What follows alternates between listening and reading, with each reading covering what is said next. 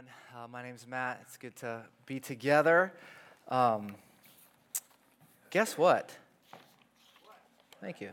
Before first service, somebody came up to me and gave me this pack 120 crayons. Isn't that amazing? So that was so cool. Ask and you shall receive. Maybe 35 years later, but I should have thought of something bigger that I always wanted as a kid. All right. Well, we are in week five of our deeper series, and today we are ready to, I think, embrace grieving and loss. So, how many of you are so glad you came to church today? So, I do apologize for anyone in, in advance who showed up thinking I was going to hype the prosperity gospel today. Uh, that's next week. I'm kidding. Um, you know, when it comes to grief, when it comes to loss, of course, it's easy to think of the big categories um, tragedy, heartbreak, moments where it's like, my life will never be the same. Um, it could be a, a, a, loss of a loved one, a diagnosis, um, some huge disappointment. It could be a divorce, a miscarriage, infertility, financial disaster. I mean, uh, as a pastor, I've walked with a lot of people over the years in these kind of desperate moments.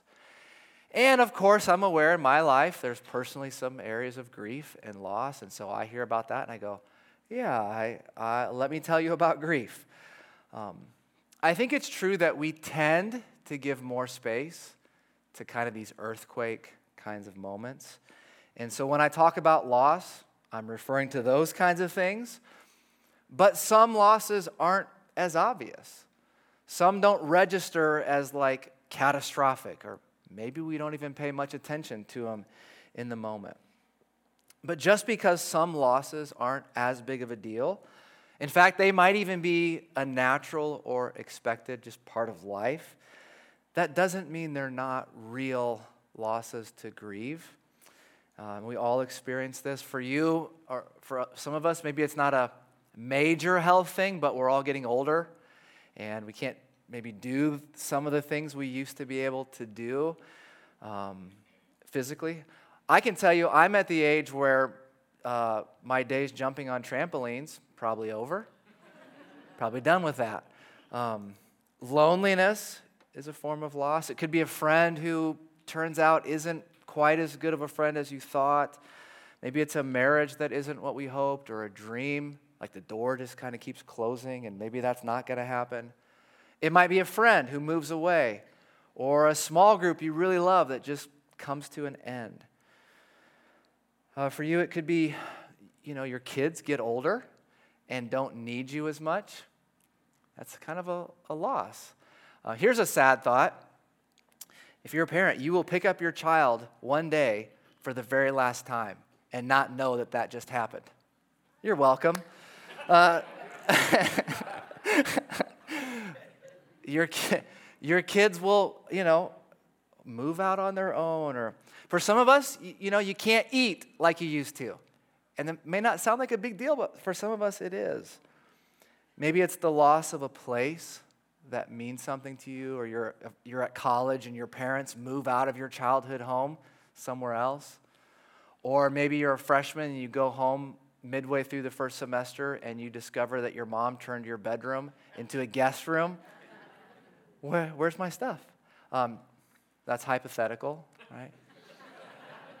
I'm not, I'm not bitter about that. Uh, my point, though, is however loss shows up, loss is loss, big or small. None of us escape suffering and pain. None of us are exempt. And each of these losses, they affect us all differently. What might not be a big deal to you could be, it could wreck me based on, again, our personalities and our our histories and our past experiences. Here's what I'm getting at. Tish Harrison Warren says it like this Feeling sadness is the cost of being emotionally alive, it's the cost even of holiness. Christians have to let ourselves be a people who mourn. It's part of the deal. It's a defining characteristic of those Jesus called blessed. So today I want to look at what does Scripture, what does the life of Jesus teach us about uh, grief and loss? Because how we respond to this stuff, uh, what we do with our grief, It has everything to do with the kind of people we're becoming. It has everything to do with our ability or our willingness uh, to be shaped in the area of emotional health. According to Jesus, it's like the doorway to a blessed life, to being fully alive, which for some of us, it's like, what? How can that be? I mean, so here's what we want to look at. Why, what does God know about grief and loss that maybe we don't? Why is there so much space in Scripture given to this topic? And how do we experience the abundant life Jesus promised in the midst of that? If you have a Bible, please turn me to Psalm 137. As you're turning there or finding that, um, keep in mind the Psalms are songs, like the whole middle part of your Bible, the word that's the Hebrew word for song. And the Psalms are the songs that Jesus would have grown up singing. So think of the Psalms as like the songbook of Jesus. And as you might expect, many are joyful, exuberant, praising, thanking God. That said, out of the 150 Psalms, two thirds of them are Psalms of lament. To lament, which is a word that we don't really use very much, it means to express, to verbalize out loud, no filter, your grief, your pain, your sadness. Uh, there's even a whole book of the Bible we usually avoid called Lamentations. Um, psalm 137, though, is a psalm of lament. And just for context, this is written after Jerusalem, the city had been burned to the ground, after the Babylonians came in, destroyed the temple, and then proceeded to haul off the majority of the inhabitants of Judah and Jerusalem. So say goodbye to your home, say goodbye to life as you know it, and then they marched them against their will hundreds of miles away to Babylon. So, this is a really low moment for the Jewish people. What kind of songs do you think they wrote about this? I don't know, but probably not ones that would be played on Christian radio today. And you see this with a lot of these. Psalm 137 1 By the rivers of Babylon, we sat and wept when we remembered Zion, Jerusalem, our home. There on the poplars, we hung our harps. So you have the priest whose job it is to lead the nation, lead the people in praise, in worship. They go into exile too, shackled together, loaded down with their harps and presumably other instruments. And they get to Babylon, they say, Enough. Hang the harps. We're done making music. Verse 3. For there, our captors asked us for songs. Our tormentors demanded songs of joy. They said, Sing us one of the songs of Zion. So they're being mocked, they're being taunted. Sing us one of your upbeat songs, entertain us. How can we sing the songs of the Lord while in a foreign land? They say, We're done singing. No more music, no dancing. Have you seen our suffering? There's nothing to sing about. And they hang their harps. Maybe you've been in a season like that. Maybe even as it relates to worship, you've come to church and been like, I just can't sing in this season. I do find it interesting and maybe a little bit ironic that they have a song for use in worship in their synagogue, like our church. They have a song about an extremely painful time in their lives when they couldn't possibly find a reason to sing. And yet there's something within them there's this impulse to express this grief, to get it out with no filter, not worrying about, well, what's God going to think about this? Or does this make me look like a person of faith? They just say it. All kinds of circumstances prompt these Psalms of lament. Psalm 13 How long, Lord, will you forget me forever? How long will you hide your face from me? How long must I wrestle with my thoughts and day after day have sorrow in my heart? Psalm 42 has this line My tears have been my food day and night. I can't eat, I can't sleep, I'm undone. I don't even know why anymore I'm crying. We have countless Psalms like this, 70% of them. Psalm after psalm, railing against God, expressing sometimes, it seems like, irrational thoughts and emotions, blaming God, despairing, you name it. And it, it is true that a lot of them, by the end of the Psalm of Lament, will come back around to or land on kind of a, nevertheless, I trust God. Nevertheless, God is good and he is faithful, but not all of them come around. Not all of them. Some have really terrible endings. Psalm 88, it ends with this You have taken from me, God, my friend and neighbor. Darkness is my closest friend. That's it. This concludes our morning worship, right? Yeah. We don't really have songs like this. We don't have songs that go, It is not well with my soul. Um, if you looked at the top 100 worship songs being sung in churches like this around the country, what you would find is that exactly 0% of them, zero, are psalms or songs of lament. Now, we do have some songs, a few of them set in a minor key. but the bridge builds and builds, baby, and it makes up for it. So that kind of cancels out. Uh, so we know what to do with joy and praise, and life is great, and let's celebrate, and hashtag blessed. We're not so great with disappointment, loss, sadness. And our culture doesn't really help. By and large, the message around us is suck it up, move on, because we want progress. We value up and to the right trajectory. We want control. Grief would be the opposite. That would be like losing control. Yes, for our big losses, our culture makes some concessions. Um, take a few days off work, you know, get your life together. But then we're ready to go. I mean, the basic sentiment is it's time to move on. We don't, we tend to avoid this stuff. Um, we won't watch shows like This Is Us because I don't want to cry. We mostly want to escape. We want to laugh. We, want to, we don't want to be reminded of, our grief. Tish, uh, in that book, uh, Prayer in the Night, she makes the case that even in kind of our, when you look around, you hear this phrase outrage culture and people just going off. She asked the question could it be that a lot of what masquerades as anger in our culture is actually masking deep personal loss and sadness? And we just don't know what to do with that. And then you add to that in the church, um, a lot of this gets spiritualized. Like, let's talk about how we've overcome. Let's share our victories and let's put on a brave face and show people how much faith we have. I mean, those are the kinds of stories that tend to get propped up. We have theological platitudes like, they're in a better place now. They wouldn't want you to be sad. Um, God knew that you could handle this. Or here's one that I, it's hard for me to even say out loud God needed another angel in heaven. And people mean well, they have good intentions, but statements like this reveal a real lack of capacity. We just don't know how to deal with grief. We lack the language, it makes us uncomfortable. Yes, it is true. Occasionally, people get stuck in grief. It's not what we're talking about not suggesting we should just wallow forever in grief. I would say for the vast majority of us, um, getting stuck there is probably not our problem.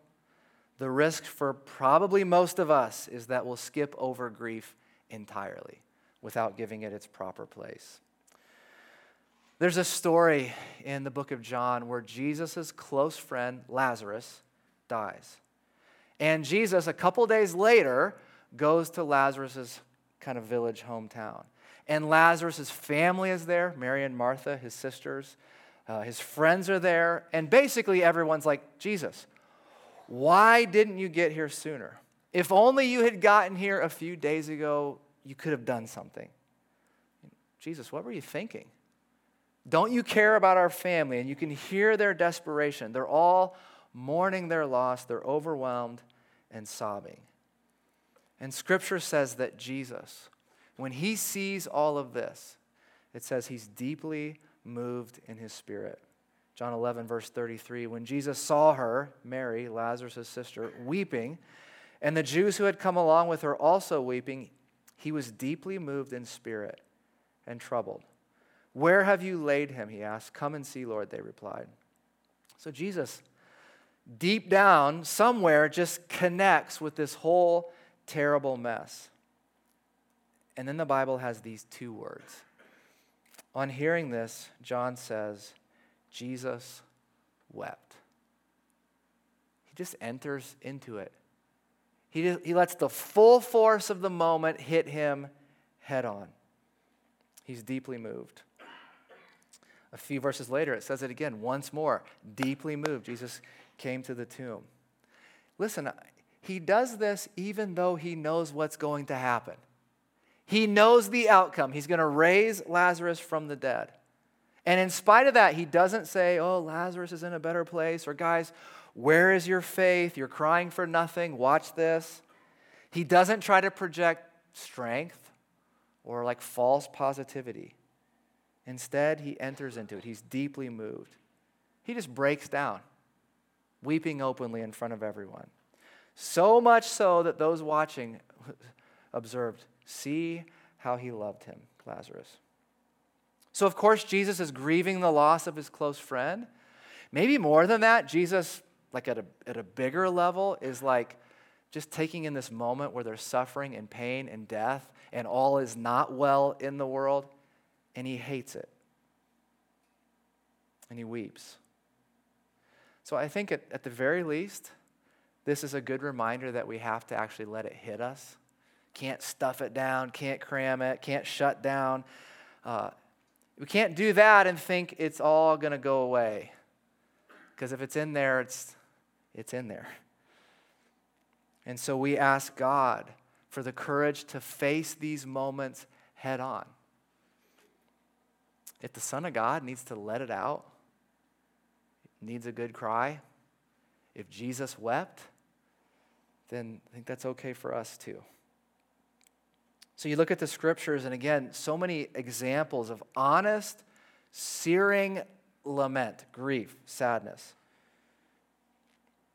These are included in scripture. One reason it's, it's because it's a way of saying, hey, God is not threatened by our sadness or disappointment or even anger. I mean, could it be God is saying, I invite you, I want you to bring that to me. I want you to hold that pain and to hold that loss before me in my presence.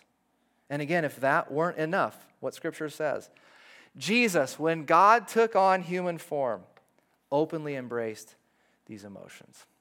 So, how do we embrace grieving and loss and do that well?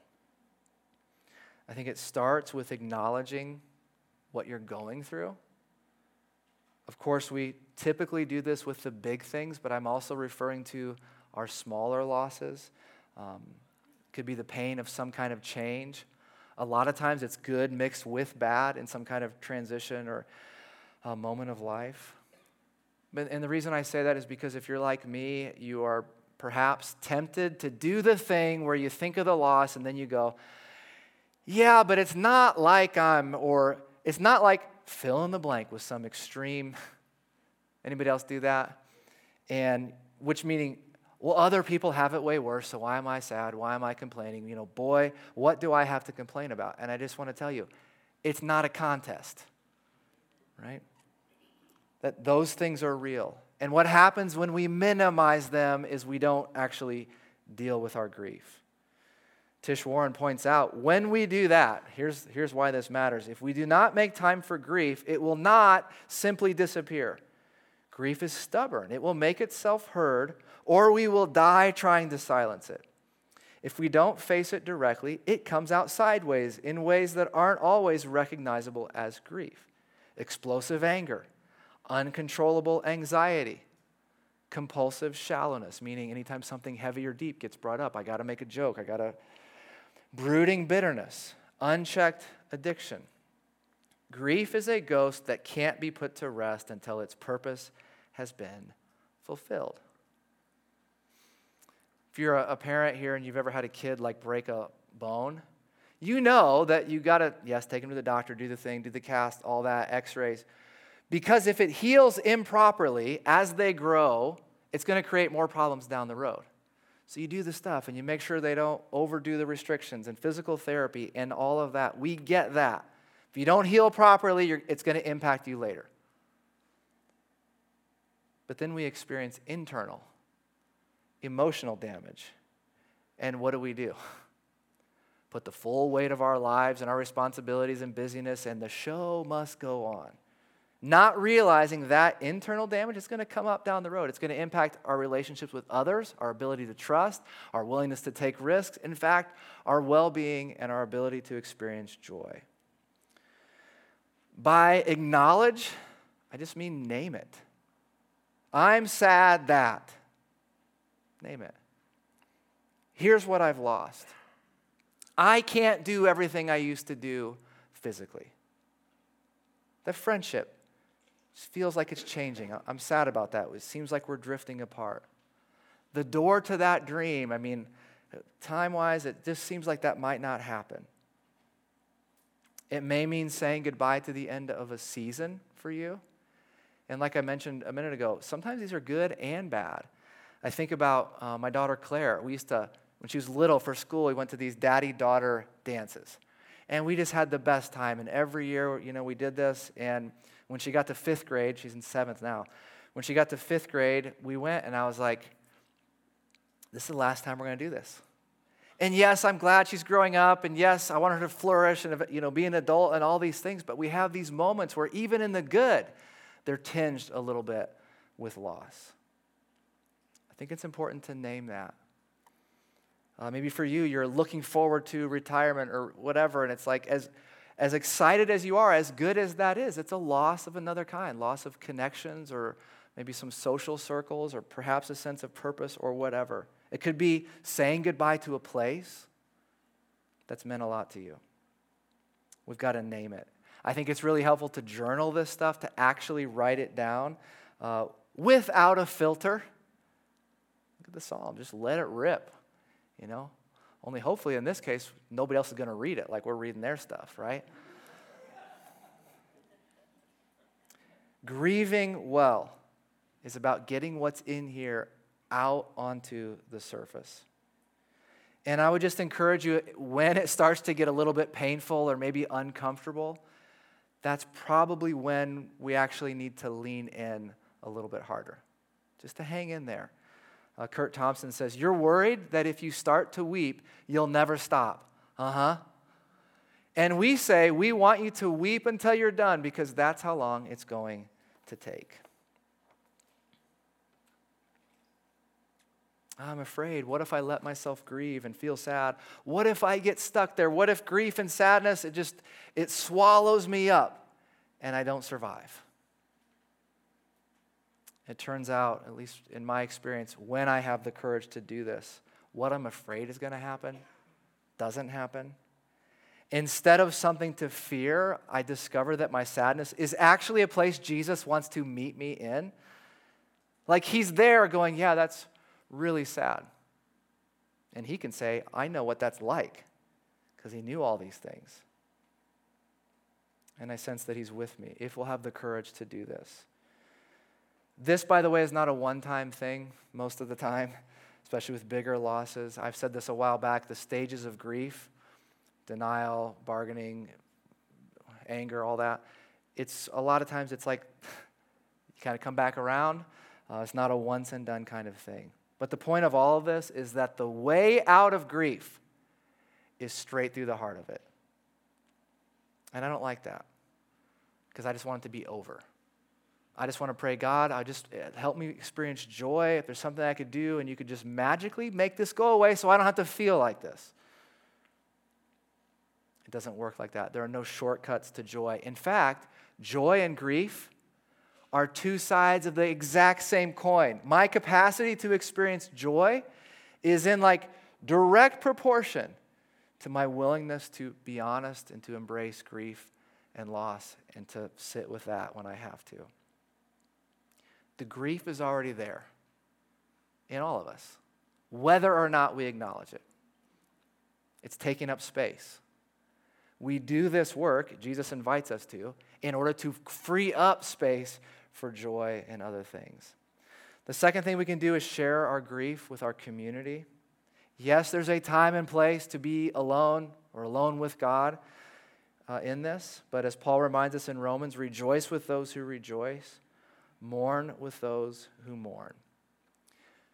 Community will look different for each of us. We all have different capacities and energy for like bringing up all the stuff and rehashing. And it could be for you that one person that you tell your story to or that you share that um, deeply. And then you have other people, they say, How are you doing? You say, I'm just going through some hard stuff. That's it. Pray for me. You can't mourn with me if I don't share my story, if I don't invite you in, and vice versa. I just think there's something really, really powerful when someone sees our tears. Like, here it is. We're open, we're vulnerable. And they don't try to pump me up, they don't try to fix me. They just sit with me and say, That is horrible. I'm so, so sorry. That's it. That's like so validating.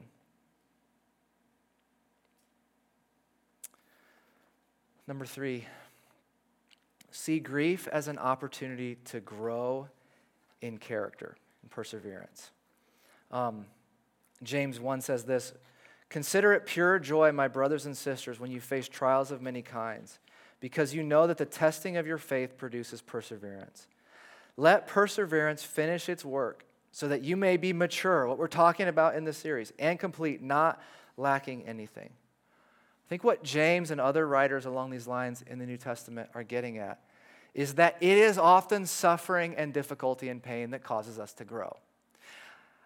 I'm getting very close to saying, for me, it's the only way I grow. I don't know if that's entirely true, but it sure feels like that. I do want to be very careful here. This is not helpful. And this is not even that helpful if you're in the middle of this. It's certainly not helpful to tell anybody else when they're going through grief. I'm just talking about the process, and we all see this looking back.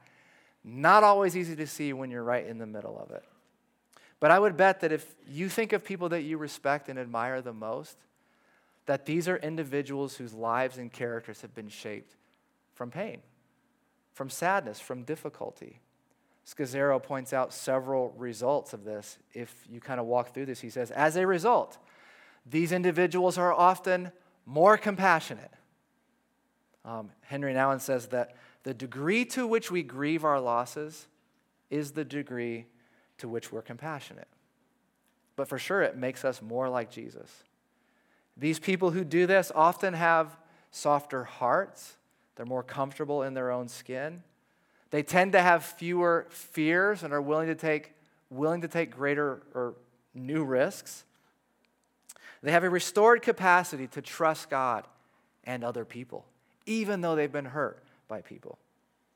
They have increasingly let go of the illusion of control, which we all tend to believe. Grief just, you have no control. And they're able to live in gratitude for the small joys of life sunshine on a fall day, a, a walk or a meal with friends, gratitude for what their bodies, the miracle of what they can do on a daily basis. I know people in this room who you have gone through unimaginable difficulty and you've somehow come out the other side.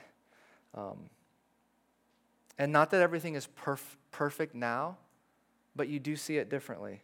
Like there's a, still a scar there, but the wound doesn't hurt quite as much as it did. In fact, some of you here today would say that you wouldn't be who you are without that pain or difficulty. Number four, remember life won't always be like this. Again, never say that to someone else.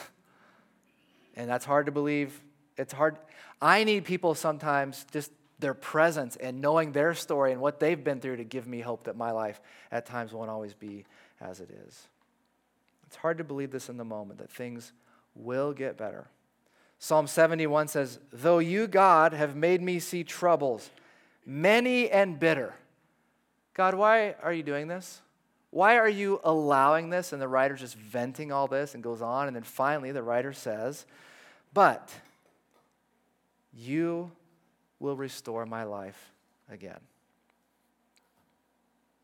It's very easy when we suffer loss for that to become the center of our whole lives. We had them, and now they're gone, or whatever the loss is. And our whole life, in some ways, can become what we don't have instead of what we do. And over time, bitterness, he mentions, can kind of creep in, not usually overnight, but and you wake up and it's kind of has seeped into everything around you. The psalmist is saying, listen, you'll recover. God will restore me. That doesn't mean things will be the same, but God will restore us.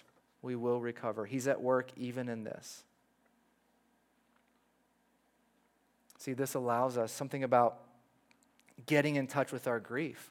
It actually, if we, if we walk through this, and it takes courage, it actually puts us in a place where we're ready, we have a posture for whatever the new thing God wants to bring, for Him to birth something new. This just takes a lot of time, and we have to be patient. And the new thing, the future, may not look like, may not be your number one preference, may not be what you wanted, but trusting that God will restore our hearts. And then lastly, we remember that we are people of the resurrection. Paul says to the Thessalonians, hey, we don't grieve like the rest of the world that has no hope. Even Jesus in John 11, he's grieving, he's expressing sorrow, he's weeping in front of everyone. But even in that moment, he pauses and he reminds Mary and those listening I am the resurrection and the life. The one who believes in me will live, even though they die. And whoever lives by believing in me will never die. Do you believe this? We have an ultimate hope. We have nothing to fear, including death itself. Not even death gets the last word. A couple questions for you as we close. First, where are you grieving? Where have you experienced loss? Recently, maybe the past 12 months? And I know you probably know the big ones. What are the smaller, quote unquote, losses that you've endured? This is actually a place for us to meet with Jesus, to hold our pain, our loss before Him. To meet with Jesus. I would argue that's more important than even emotional, being emotionally healthy. He wants us to meet with Him, to know Him better. Henry Nouwen says, What to do with our losses? We must mourn our losses. We cannot talk or act them away, but we can shed tears over them and allow ourselves to grieve deeply. To grieve is to allow our losses to tear apart feelings of security and safety and lead us to the painful truth of our brokenness. Our grief makes us experience the abyss of our own life in which nothing is settled, clear, or obvious, but everything is constantly shifting and changing. But in the midst of all this pain, there is a strange, shocking, yet surprising voice. It is the voice of the one who says, Blessed are those who mourn, they shall be comforted. Where are you grieving? What in, in this season, what do you need to say goodbye to? Let something die, even, so that something new can be birthed. Could be a chapter, a season. Uh, it could be, I need to grieve the person that I thought I would be by now. Personally, professionally, financially, whatever. Or this season in my family is over. Or it could be a friendship, a place. What door do you need to close and walk away from so you can open a new door when the time comes?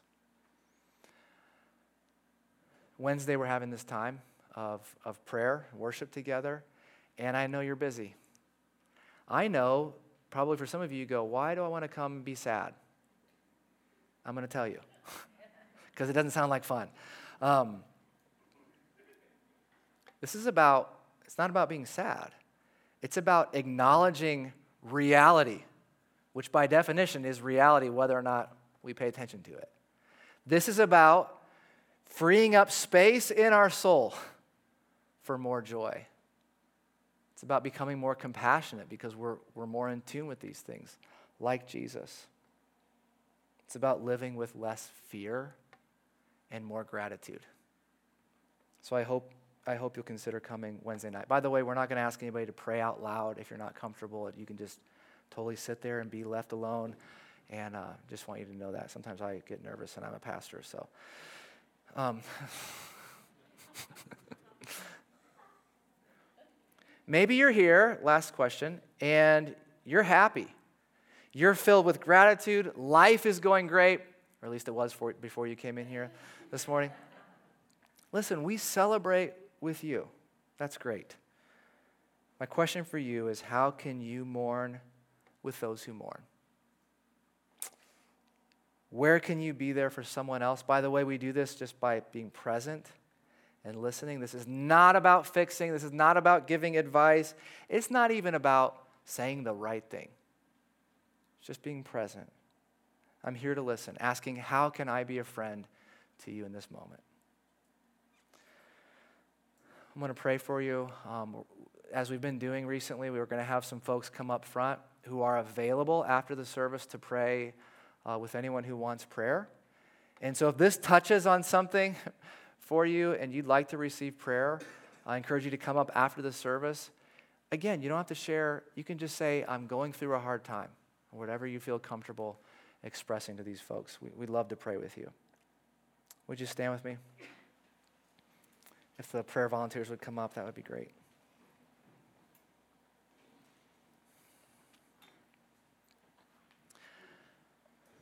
Uh, Jesus, we thank you for modeling for us what it looks like to grieve well, to be fully human in every way.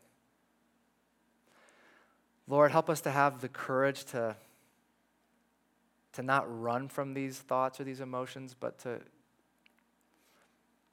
just to pause, um, to face them head on, knowing that you're with us, knowing that you want freedom and ultimately joy for us in the end. Um, so, would you meet us in our big losses, in our small disappointments, in those little heartaches that uh, creep in our mind while we're driving or doing something, and then we just go back to being busy? Lord, help us to give those to you. Lord, I ask in the, in the midst of circumstances, some of us in this room, we have no idea why it's happening. We just want it to go away. It's horrible. Um, I pray that you would just be at work in our hearts, doing what only you can do. And Lord, for those of us here who think it can't possibly get better, like there is no hope, there is no future,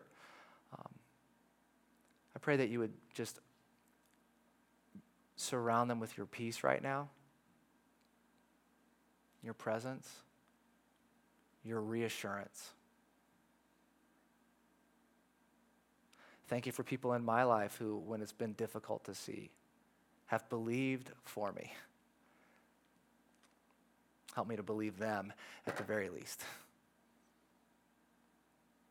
So, Lord, please work in our lives, work in our difficulty. Help us to become more like you, more compassionate, more full of joy. It's in Jesus' name we pray. Amen. Well, you're welcome to come receive prayer. I want to send you out with this final verse, um, and then folks are up here if you'd like to get prayer.